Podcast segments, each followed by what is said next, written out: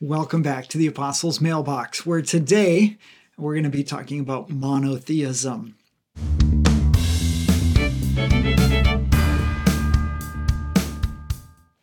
All right, I wanted to talk about monotheism for a few reasons. Uh, one of them is that uh, this is this is an, a topic that we have modern understanding of uh, that I think is sometimes detrimental to our understanding of Scripture.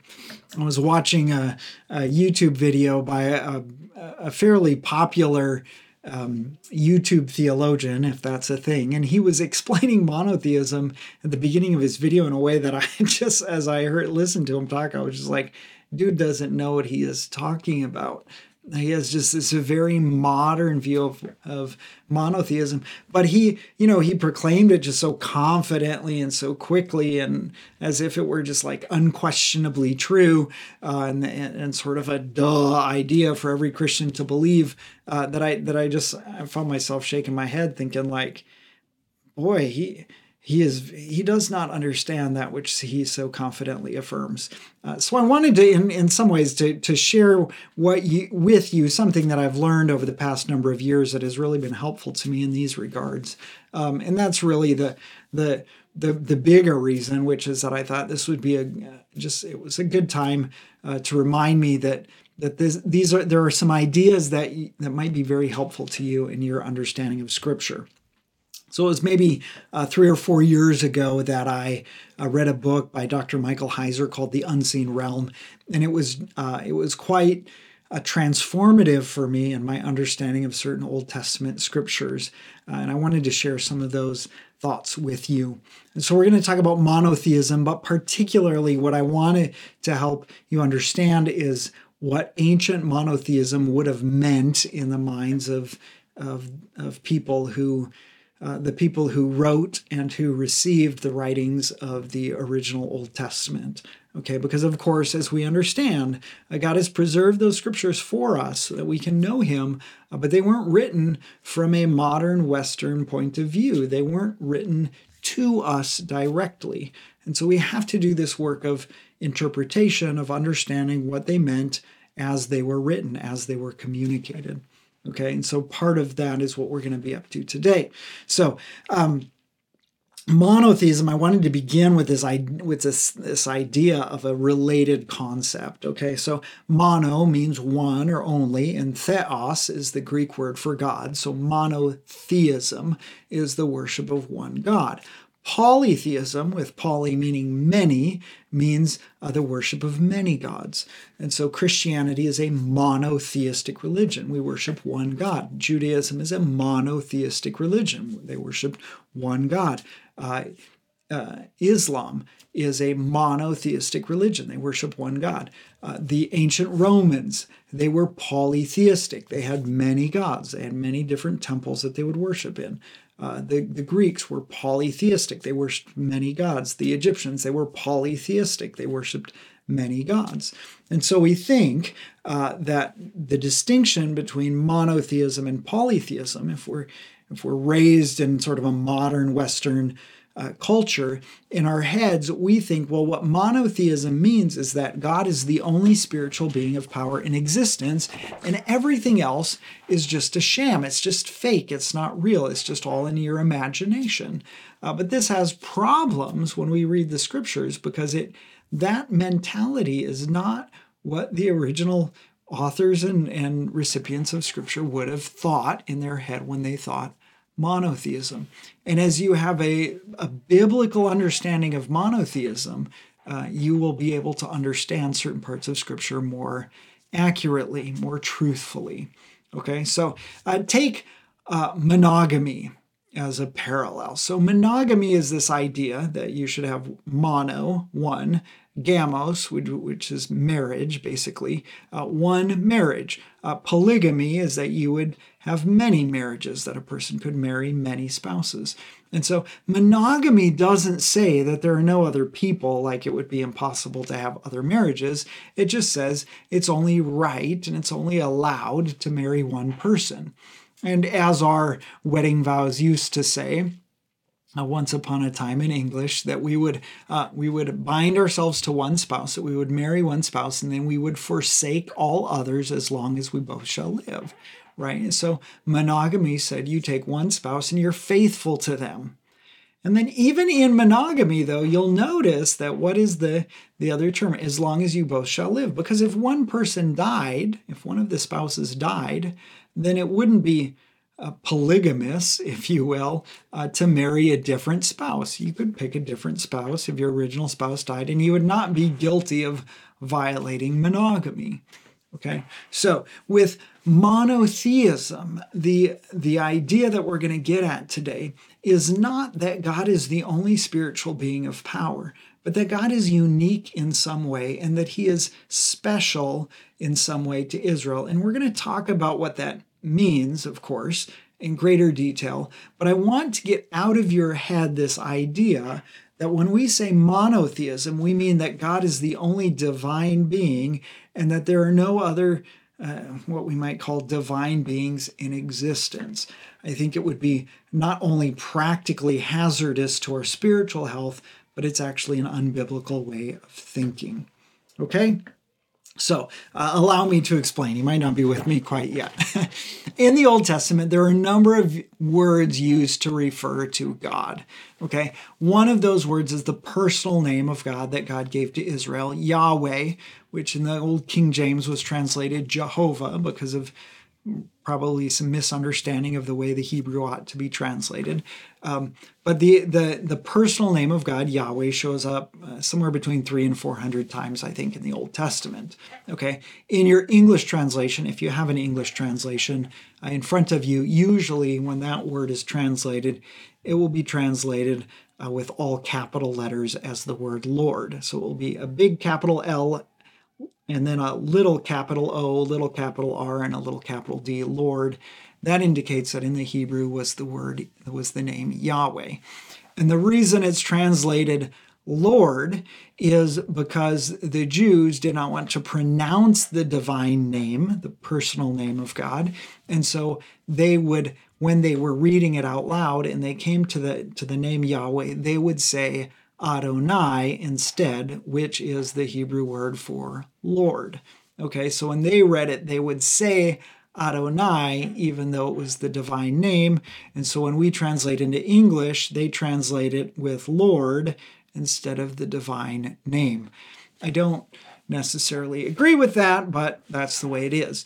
It's a, fascinating bit of trivia, trivia, actually, that in early Greek translations in the first century, of the Old Testament, when they translated things in into Greek from the Hebrew, they would translate the divine name, or they wouldn't actually translate it. So it would be Greek, Greek, Greek, Greek, Greek. And then when they came to the name Yahweh, it would have the Hebrew what's called the tetragrammaton, the four letters of the Hebrew word Yahweh, it would have them in Hebrew written there in, in the midst of the Greek. So you'd have Greek, Greek, Greek, Greek, Greek, Yahweh, Greek, Greek, Greek, Greek, Greek, Yahweh. And then it was only later Christian copies of the Septuagint that started replacing those Hebrew words Yahweh with the Greek word kurios, which is the Greek word for Lord which of course creates all kinds of confusion when we try to sort out Lord in the New Testament versus Lord in the Old Testament, and, and when the actual term Lord was being used and when the divine name was there. It's kind of a mess. It's one of the problems with translating between languages. Uh, but sort of rabbit trailed for a minute, but the point is that the name Yahweh is one way in which God the Father is referred to in the Old Testament, okay? So, uh, also in the Old Testament, we have vastly more common is the word Elohim. Elohim shows up in the Old Testament somewhere around, I think, 2,600 times. Okay. But the thing about the term Elohim is that Elohim is, is sort of generic uh, as a term for God. That the term Elohim often refers to the God that Israel worshiped, but at least less, slightly less than 100, but around I think 90 times in the in the Old Testament, uh, the word Elohim is translated as what we would translate a lowercase g, God. So it refers not to the Israelite God, but to some other God, right? The God of a of a nation. So, uh, for instance, um, the the Moab the Moabites they worshipped uh, Chemosh, um, and in Judges eleven twenty four, uh, there's this reference reference talking to Moab about Chemosh, your God, your Elohim. Okay, so the word Elohim doesn't refer unilaterally to Yahweh; it's more of a generic term, right? Uh, the the other difficulty is that the word Elohim is sometimes uh, translated in ways that that would cause us to scratch our heads. Uh, so, for instance, um, in Psalm eight, verse five, uh, let's just pull that up here real quick. Uh, Psalm 8 5, we, we read this, you, uh, you is refer is Yahweh, who's earlier in, in Psalm chapter 8. But he says, Yet you, Yahweh, have made him, the Son of Man, a little lower than the heavenly beings. Okay? And if you look in the, sorry, not that you really read Hebrew, uh, but if you look here, what the actual Hebrew says, you have made him a little lower than the Elohim. So it's saying, God, you made this Son of Man lower than the Elohim. But the Elohim is not referring to God himself, it's referring to something else. And in the Septuagint, the Greek translation, that word Elohim is translated angels. So the ancient Greek scholars who translated this passage, when they read Elohim, they didn't think, well, that refers to God as we would think of God, but that's referring to angels. Okay, that was their interpretive decision, what they thought the word meant. And what this indicates to us is that in the Jewish mind, Elohim did not mean only Yahweh. Elohim meant something else. There's another really fascinating passage in, in 1 Samuel 28, which we're not going to read, but where Samuel, or where, where King Saul goes to a, a medium uh, and he he asks her to like call up the spirit of the dead prophet Samuel. And when this witch does this, uh, she says, I see a God, an Elohim, coming out of the ground. Now she's referring to Sam, the spirit of the deceased Samuel as an Elohim.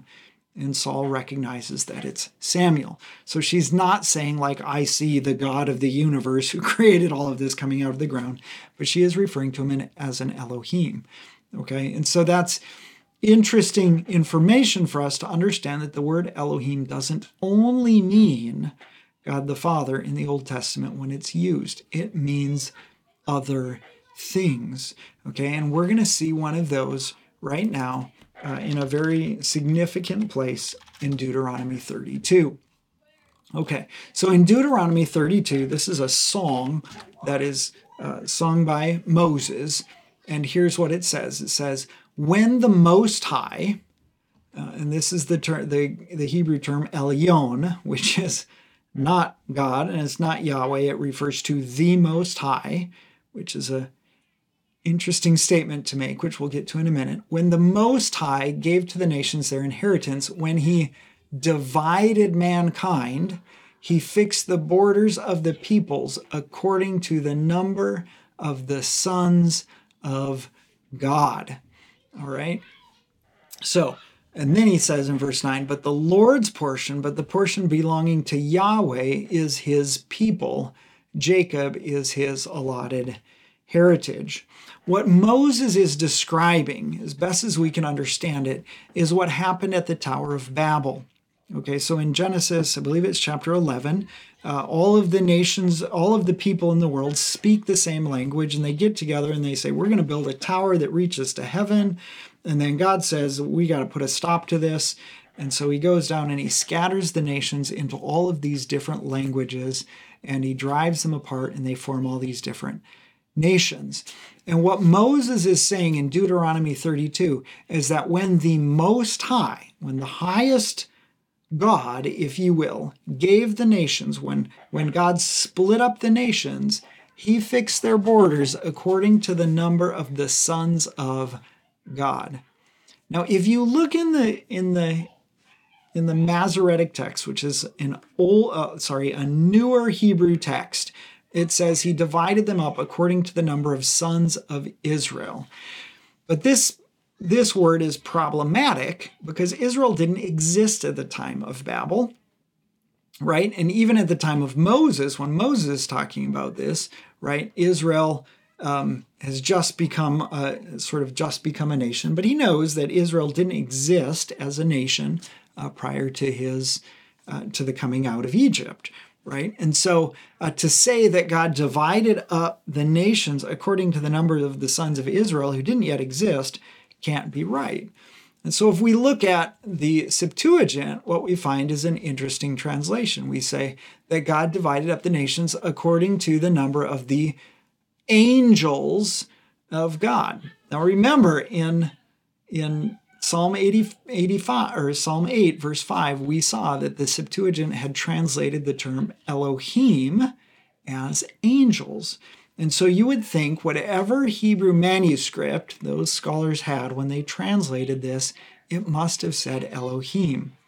Now, prior to the discovery of the Dead Sea Scrolls, we didn't know if that was true or not. But then what happened is that we, when they discovered the Dead Sea Scrolls, uh, in the 1900s, it was it was around the time of World War II, uh, when they found the Dead Sea Scrolls. What they found was older fragments of the Old Testament scriptures written in Hebrew, and what they discovered in the old in these fragments of the Hebrew scriptures, which are hundreds of years older than the Masoretic text, the normal, normal, if you will, Hebrew scriptures that we had.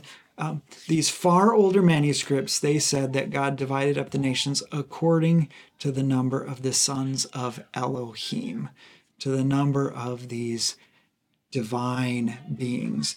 And the mentality is this, okay, that God splits up the nations and he lets one Elohim or one son of the Elohim, one spiritual being of great power, he puts one of those over each nation. And this fits very consistently with the way the Old Testament talks about the gods of each of the nations, right? And so all of these nations had a different God residing over them. And then what does Moses say? He says, But God, Yahweh, he picked one people for himself, and that was Israel. And remember where, where I started here in verse 8 was he said, The Most High. The, the, the title the Most High refers to the God who is higher than all of these other Elohim. So it's as if Moses says, Now, there's one God who created all of this, right? Because Elohim, the Elohim in Genesis 1 created the heavens and the earth. There's one God who made all of this. And then he also he had some other spiritual beings who are also called Elohim but not in the same capacity. They're not the creator God, they're not the God over all things. The, the Most High God, He divvied up the world according to the number of these Elohim, and He put them in charge of these uh, according to the number of Elohim there were right? So he said, each of you Elohim, you just each of you gets a, a, a, people group, if you will, to call your own.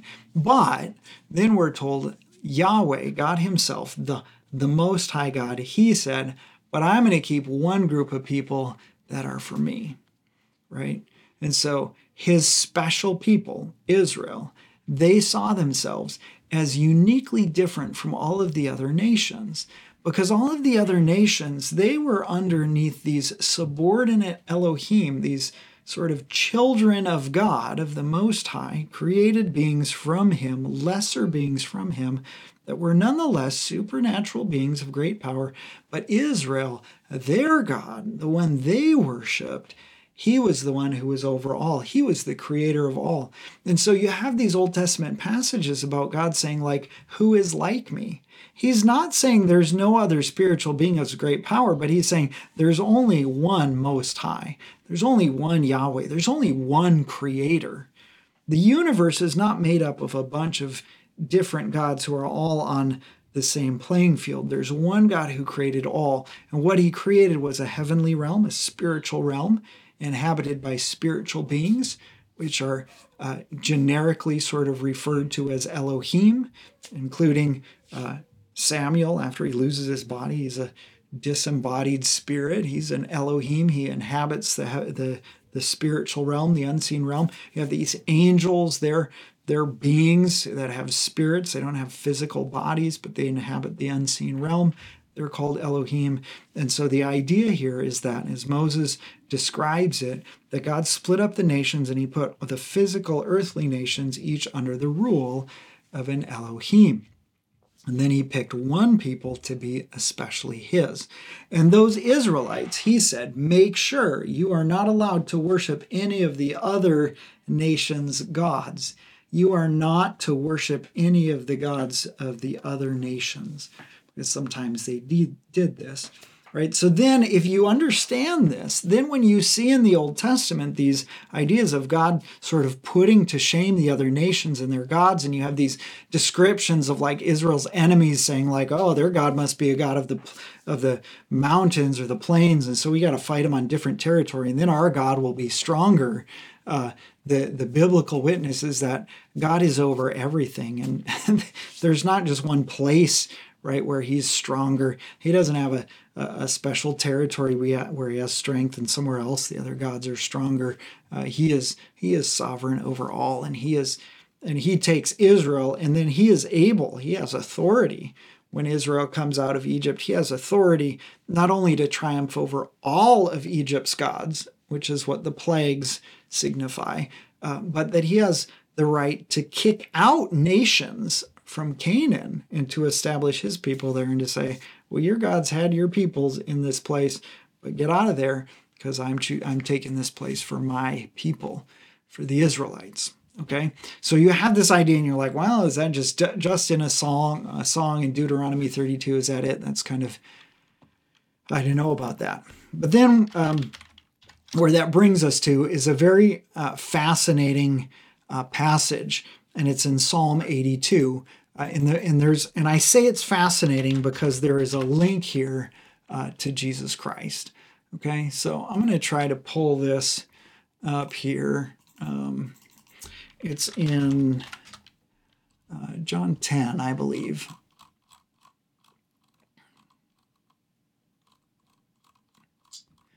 Okay, so in John 10, we have this uh, fascinating passage where Jesus has been calling himself the Son of God, and he's been referring to God as his Father, and the Jews say that this is blasphemous. Okay, he says uh, in, in, in John 10, verse 33, right, Jesus, he's asked him, Why are you going to stone me? Right? I'm doing all these wonderful, good, miraculous works. Which of them has, has made me guilty? And the Jews answer Jesus. They say, It's not for good work that we're going to stone you, but for blasphemy, because you, being a man, make yourself God. And Jesus answers them. So here's how Jesus says They said, You have just called yourself God, and that's blasphemous, and we're going to kill you.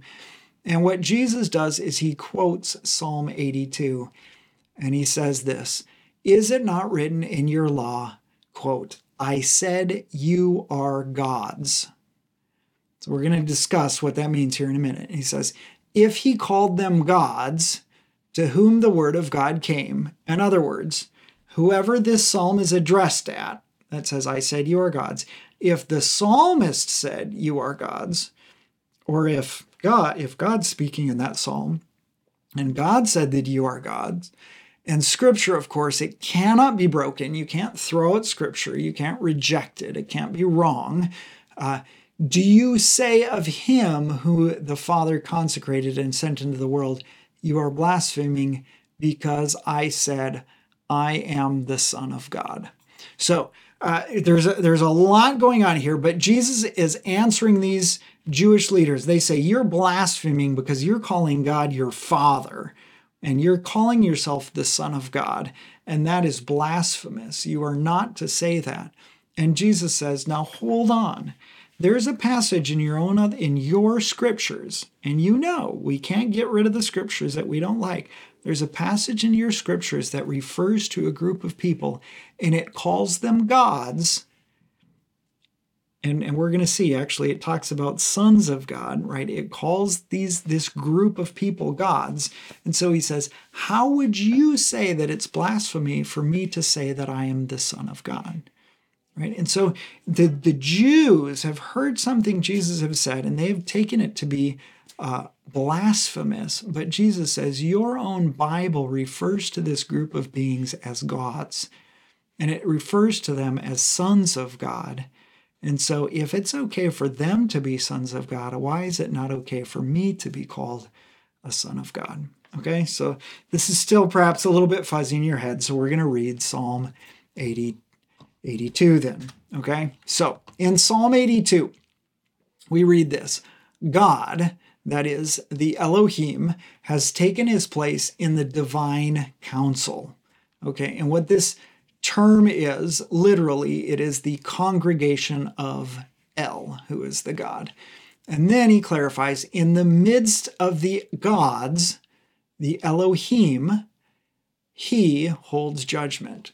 So there is an Elohim, the Most High God, right, who sits down in this gathering, in this assembly of, of the sons of El, or the, the the gods, the, the assembly of God, and in the midst of other Elohim, God Almighty is going to hold judgment.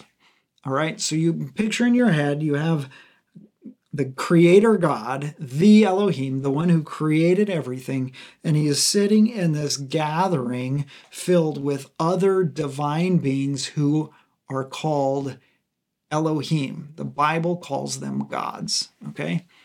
And then here's what God says How long will you judge unjustly and show partiality to the wicked?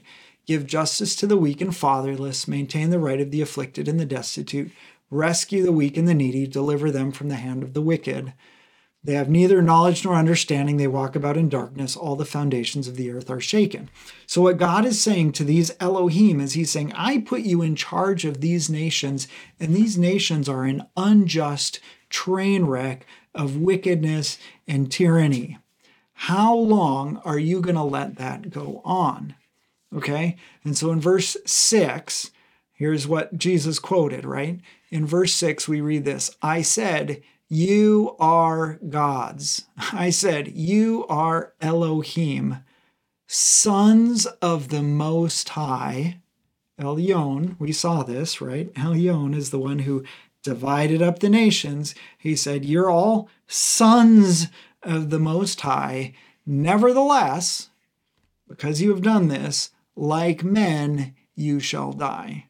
So he says, eh, He's not talking to men, he's talking to people who aren't men. And he says, Because you have done such a terrible job, you're going to die like these mortal humans and you're going to fall like any prince. And then you have this statement here, this uh, arise, O God. Right? This is an imperative. This is a command. Stand up, Elohim, judge the earth, for you shall inherit all the nations. Okay, so there's a lot going on here, but here's the essence of it. Jesus is saying that he's a son of God, and the Jews want to kill him for claiming to be a son of God.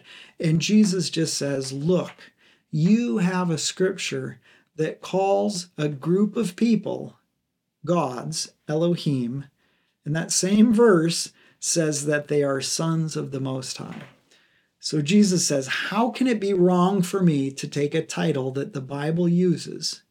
Right? In the Jewish mind, to claim this was to make was for somebody to make themselves equal to God. And Jesus is correcting their understanding. He's saying the Bible has a group of people that are addressed that are called sons of the Most High. They're not equal to God. And they are called Elohim. They're given the title gods, but they're clearly not the God that Israel worships. And he said, So if there are in existence gods, sons of the Most High, and your Bible talks about them, and in fact, those words, I said your gods, are probably words from God Himself holding judgment. So, what he's saying is if Yahweh looks at this group of beings and he says, You are sons of the Most High, and you are gods, and yet you are going to die like men, uh, then he says, It is not wrong of me to take the title Son of God because I am indeed the Son of God. And then you have this statement here in verse 8, which Jesus doesn't quote, but I want to point it out to you because this, this one fascinates me. Psalm 82 8 says, Arise, O God, judge the earth, for you shall inherit all the nations. So remember, our, our, our Hebrew mindset of the gods is that these Elohim, they were all put over different nations. Each of these Elohim got a different nation.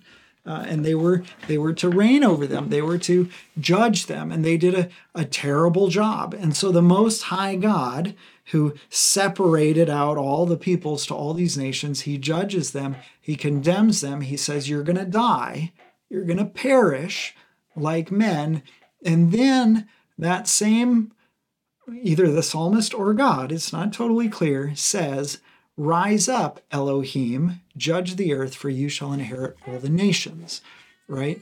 And what do we know from the New Testament about Jesus? He is consistently portrayed as the one who is exalted, especially if you look at like Philippians 2, and every knee bows to him, right? All of the nations are his inheritance. They're described as his inheritance.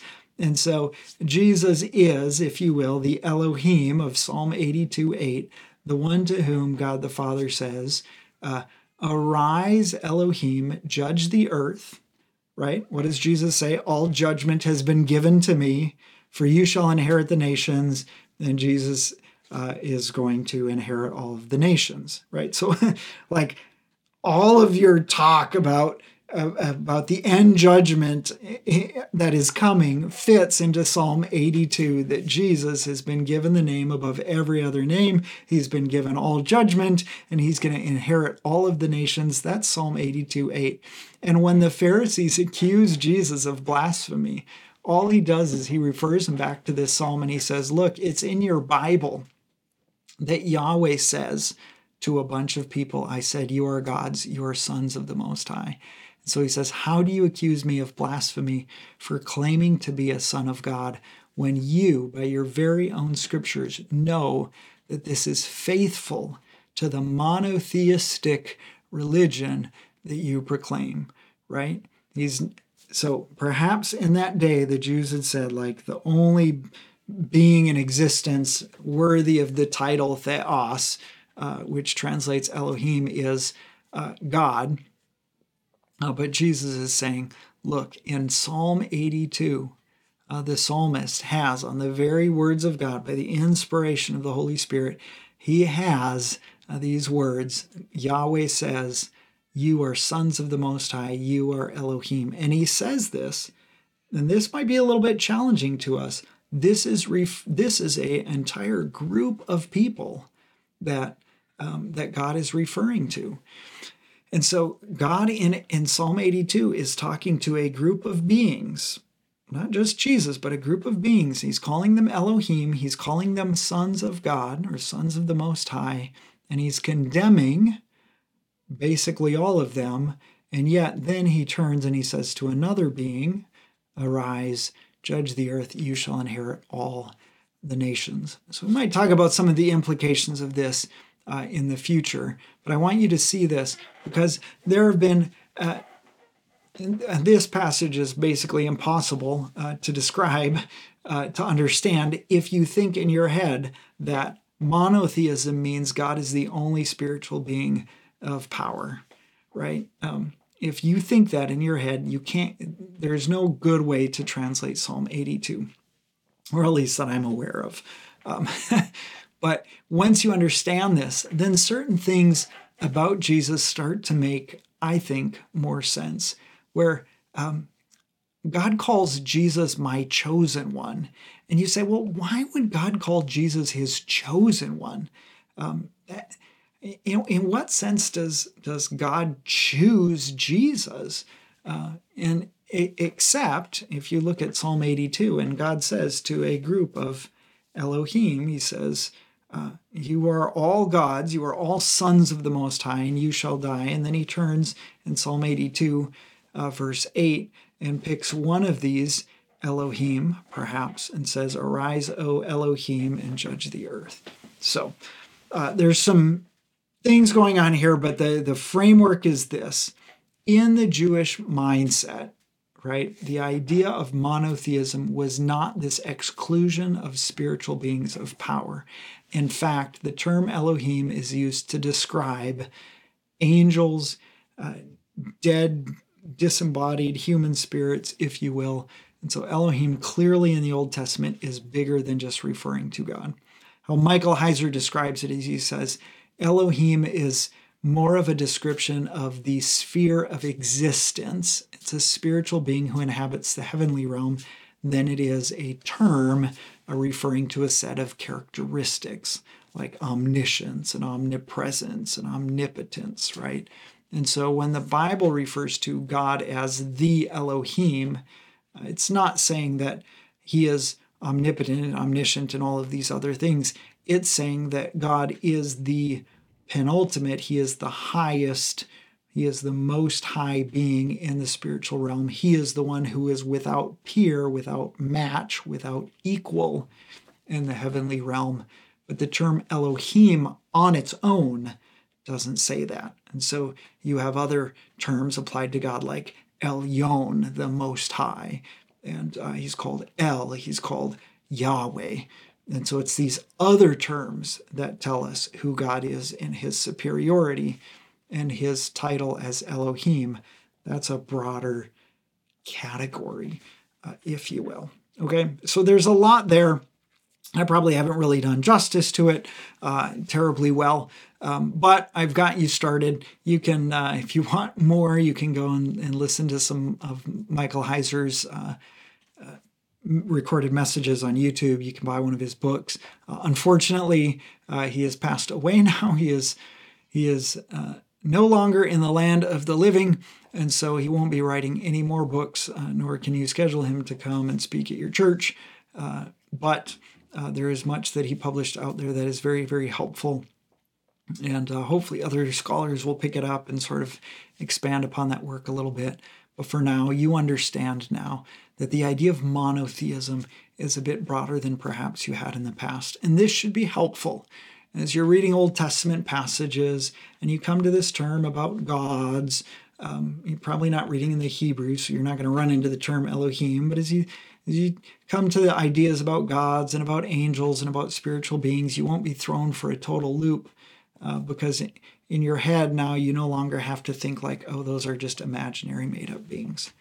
And of course, if you take a half step back, you realize, like, oh, well, um, we've always believed, right? We've always known that that the devil, that the serpent, that the deceiver, that the enemy of God's people is a spiritual being and he does have spiritual power of some sort.